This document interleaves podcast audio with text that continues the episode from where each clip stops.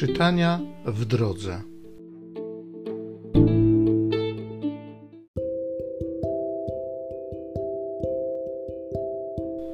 Z Księgi Liczb. Pan zstąpił w obłoku i mówił z Mojżeszem. Wziął ducha, który był w nim, i przekazał go owym siedemdziesięciu starszym. A gdy spoczął na nich duch, wpadli w uniesienie prorockie. Nie powtórzyło się to jednak. Dwóch mężów pozostało w obozie. Jeden nazywał się Eldat, a drugi Medat.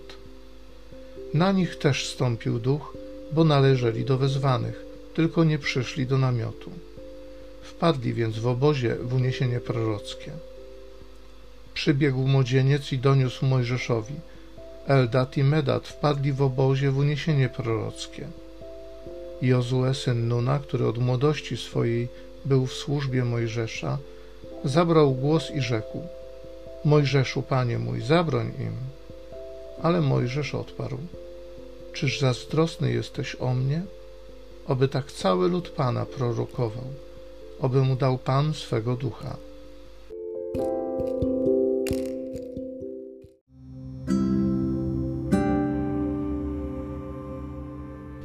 Z Psalmu dziewiętnastego. Nakazy Pana są radością serca.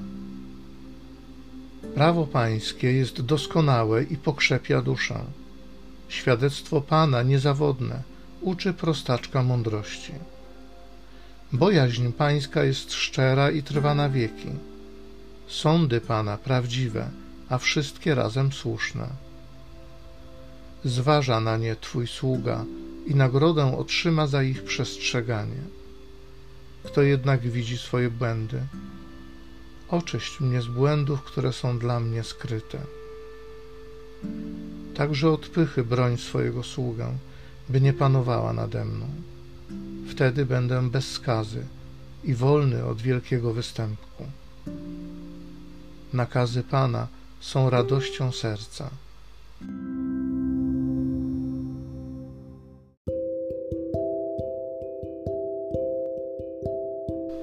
Z Listu Świętego Jakuba apostoła.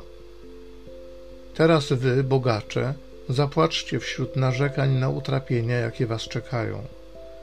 Bogactwo wasze zbutwiało, szaty wasze stały się żerem dla moli, złoto wasze i srebro zardzewiało, a rdza ich będzie świadectwem przeciw wam i toczyć będzie ciała wasze niby ogień. Zebraliście w dniach ostatecznych skarby. Oto woła zapłata robotników, żniwiarzy pól waszych, którą zatrzymaliście, a krzyk ich doszedł do uszu Pana zastępów. Żyliście beztrosko na ziemi i wśród dostatków toczyliście serca wasze w dniu rzezi. Potępiliście i zabiliście sprawiedliwego, nie stawia wam oporu.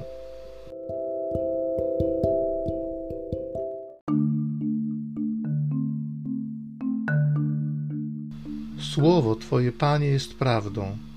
Uświęć nas w prawdzie.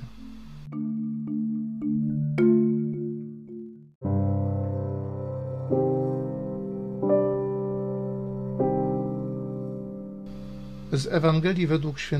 Marka. Nauczycielu, widzieliśmy kogoś, kto nie chodzi z nami, jak w Twoje imię wyrzucał złe duchy i zabranialiśmy mu, bo nie chodził z nami.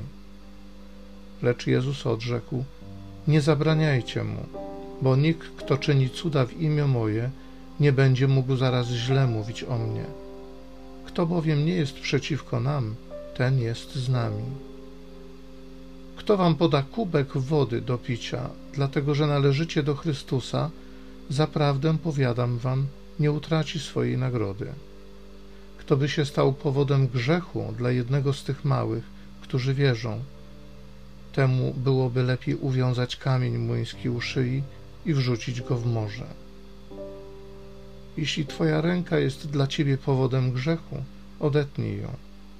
Lepiej jest dla ciebie ułomnym wejść do życia wiecznego, niż z dwiema rękami pójść do piekła w ogień nieugaszony.